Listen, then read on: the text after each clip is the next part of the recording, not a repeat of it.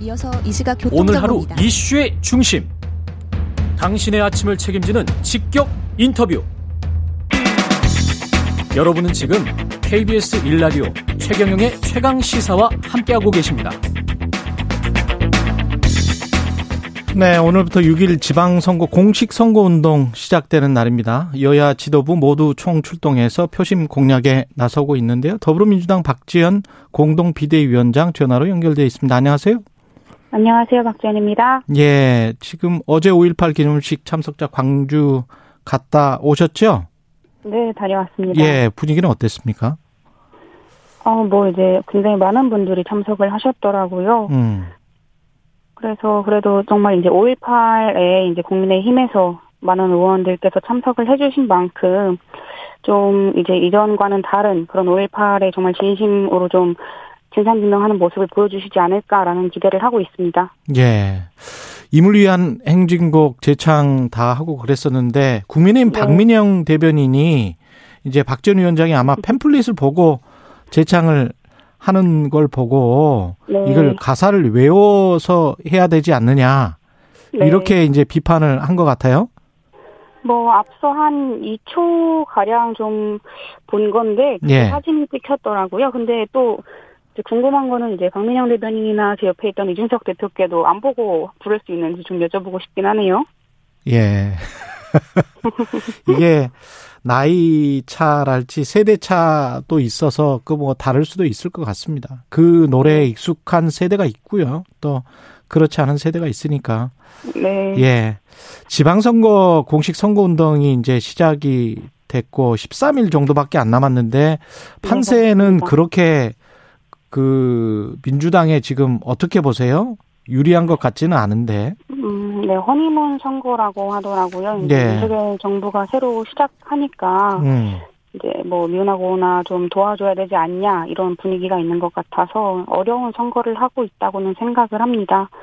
좀 차분히 대선 패배를 반성하고 당이 변화된 모습을 보여드려야 하는데 이제 국민들께서 보시기에 그런 모습이 좀 부족하지 않나 해서 어떻게 평가하실지 두려운 마음도 있긴 합니다만 어 그래도 이제 일주일 만에도 판세가 뒤바뀌고 마지막 뭐 2, 3일 하루를 남겨두고도 승패가 바뀔 수 있다고 생각을 하고요. 예. 어, 쉽지는 않아도 이제 국민 앞에 반성하고 또 변화하는 모습을 보여드리면 음. 과반 승리도 가능하지 않을까 기대를 하고 있고요. 경기도, 인천, 강원, 충남을 좀 초경합 지역으로 판단하고 있습니다.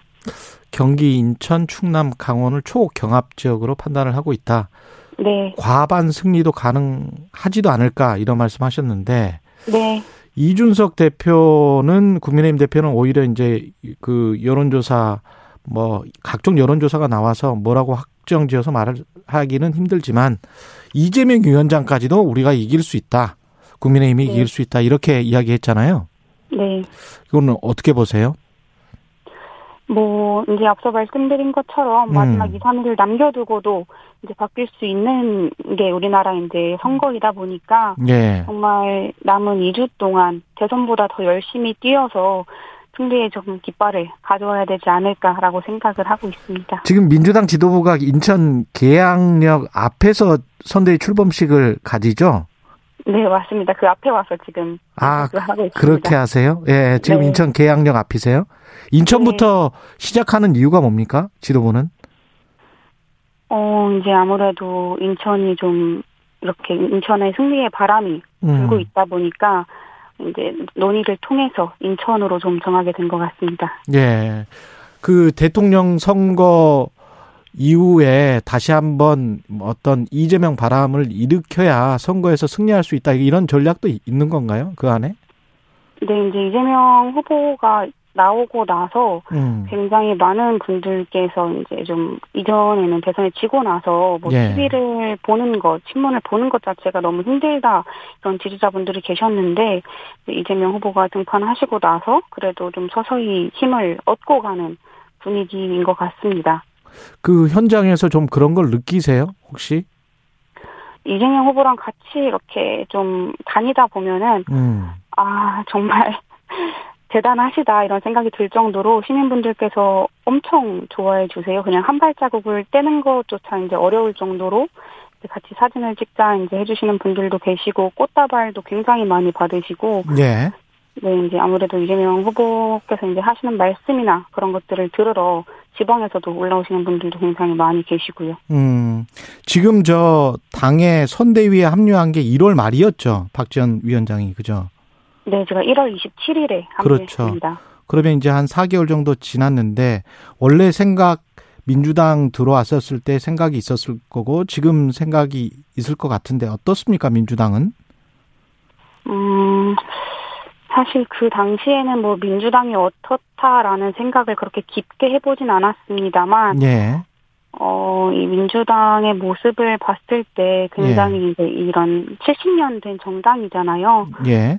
역사가 깊고 정말 우리 민주주의를 실현하기 위해서 노력을 하고 있는 정당이구나라는 생각이 들기도 하지만 음.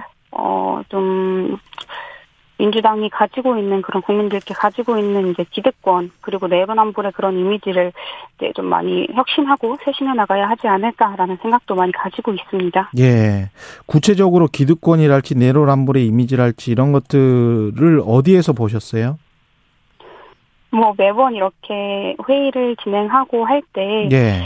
어, 일- 일반 국민, 청년, 이제 여성, 그런 사회적 약자의 시각과는 좀 충돌이 되는 지점들을 느낄 때가 있더라고요. 근데 그거에 대해서 이제 설명을 드리고 논의를 하고 이제 합의를 해나가는 과정 자체가 이제 민주주의라고 생각을 해서 음. 열심히 토론을 하고 있습니다.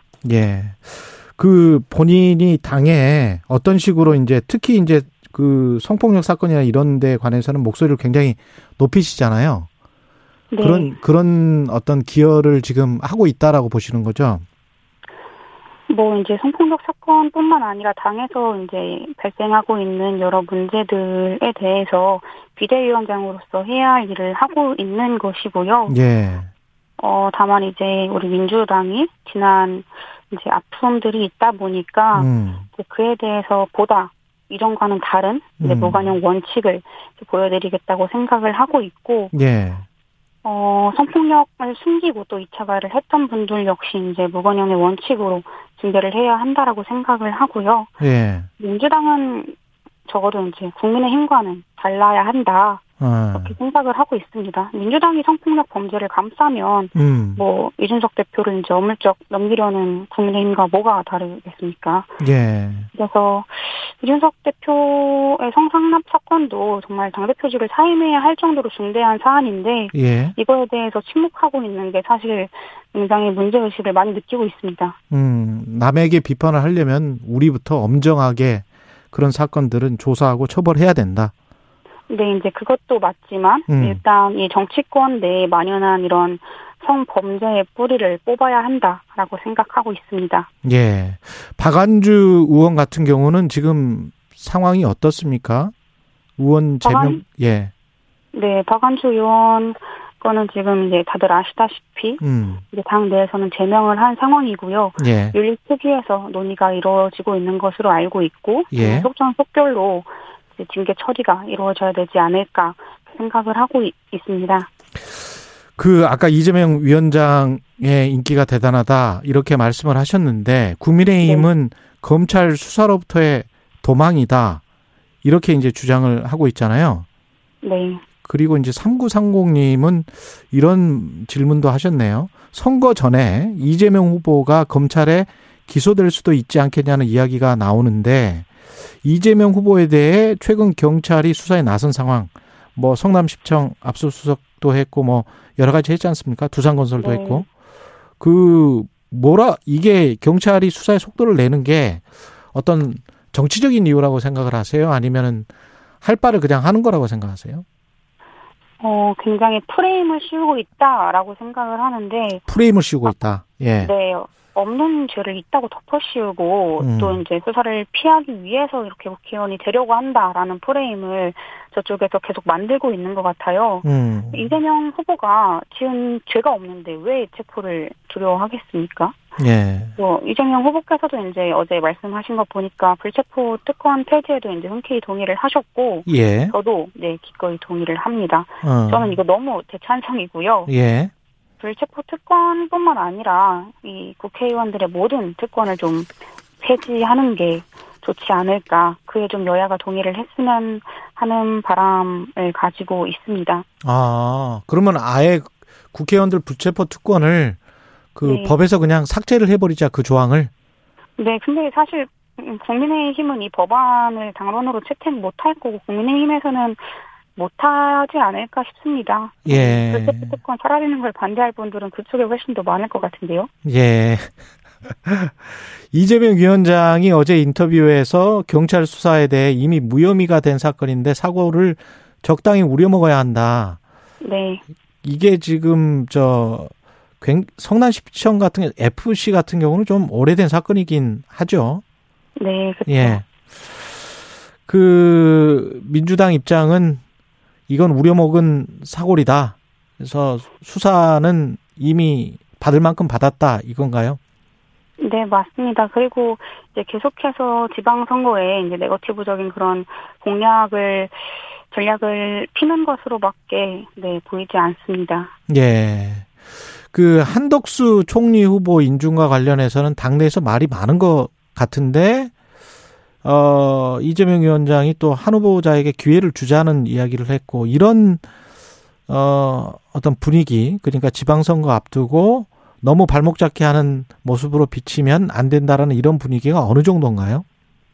뭐, 이제, 당 내외, 이제 후보자분들과, 이제 음. 당내 지도부 와 이제 여러 가지 의견들이 있는데요. 예. 이 문제를 논의하기 위해서 곧 의총을 열 계획이고요. 예. 의총에서 방향이, 네, 결정될 것 같습니다. 음. 다만, 윤석열 대통령께서 시정연설에서 협치를 말씀하셔놓고, 예. 바로 그렇게 이제 뭐 한동훈 장관을 이제 임명을 했잖아요. 예.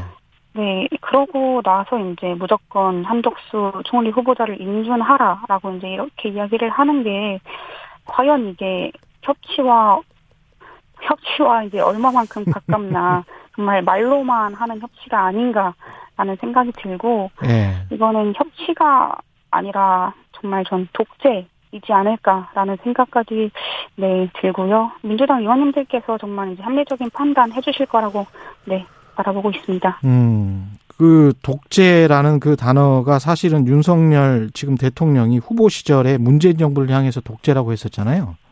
네. 예. 근데 이제 한동훈 법무부 장관 임명에 어떤 우려, 어떤 지점이 가장 우려가 되는 겁니까? 민주당은? 아 한동훈 법무부 장관 평생 참 사람 잡아놓는 일밖에 한 적이 없는 분이 법무부 장관이 되어서 무슨 일을 하실 수 있을지 모르겠고요. 예. 공직자들 겁박해서 뭐 맹세하게 하고 문재인 정부 인사를 잡아놓고 국회의원 뒷조사하고 이런 부분들을 이제 국민들께서 다 알고 계시는데 음. 또 한동훈 법무부 장관이 이번에 검찰을 두려워할 사람이 범죄자뿐이다 이렇게 말씀을 하셨더라고요. 그렇죠. 예. 근데 선량한 시민을 이제 간첩으로 조작했던 검사를 또 어. 세월호 사건 은폐를 주도했던 검사를 비서실에 데려다 놨는데 어떤 국민이 검찰을 두려워하지 않을 수 있을지 음. 또 내가 언제 없는 죄를 뒤집어 쓰고 감옥에 갈지 모르는데 예. 참이 말이 과연 국민들께서 납득을 하실 수 있을지 모르겠고 예. 내 편이 경력을 위조하면 또 모른 척하고 상대편이 경력을 위조하면 뭐 4년형 이렇게 지금 징역, 징역형을 때리고 있는 이 선택적 법치가 아무래도 가장 두렵 지 않나 싶고요. 가장 예. 걱정되는 것은 이제 우리나라의 법치가 공정한 법치가 아니라 예. 윤석열을 위한 또 한동훈에 의한 그런 선택적 법치로 전략하지 않을까 싶은 그런 우려가 있습니다. 서지영 검사 같은 경우는 이제 사의를 표명을 했는데 서지영 네. 검사는 그 성폭행 피해자란 말이죠.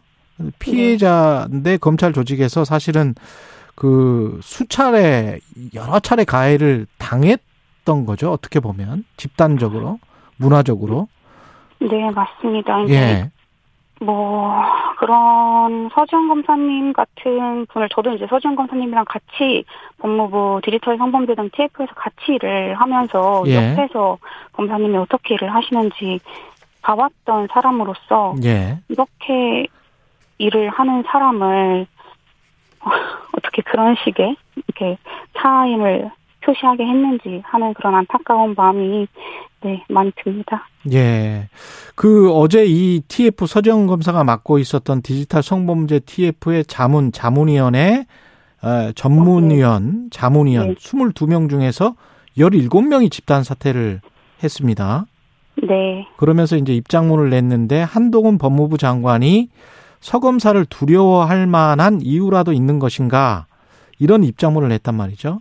서정 네. 검사를 이제 다른 곳으로 보내 보내고 난 다음에 이런 입장문이 나왔는데 이 상황은 어떻게 보십니까? 그에 대해서는 이제 저도 같은 전문위원이었기 때문에 예. 같이 논의를 했었고요. 예. 어, 너무 공감이 가는 내용인 거죠. 사실 이제 이 음.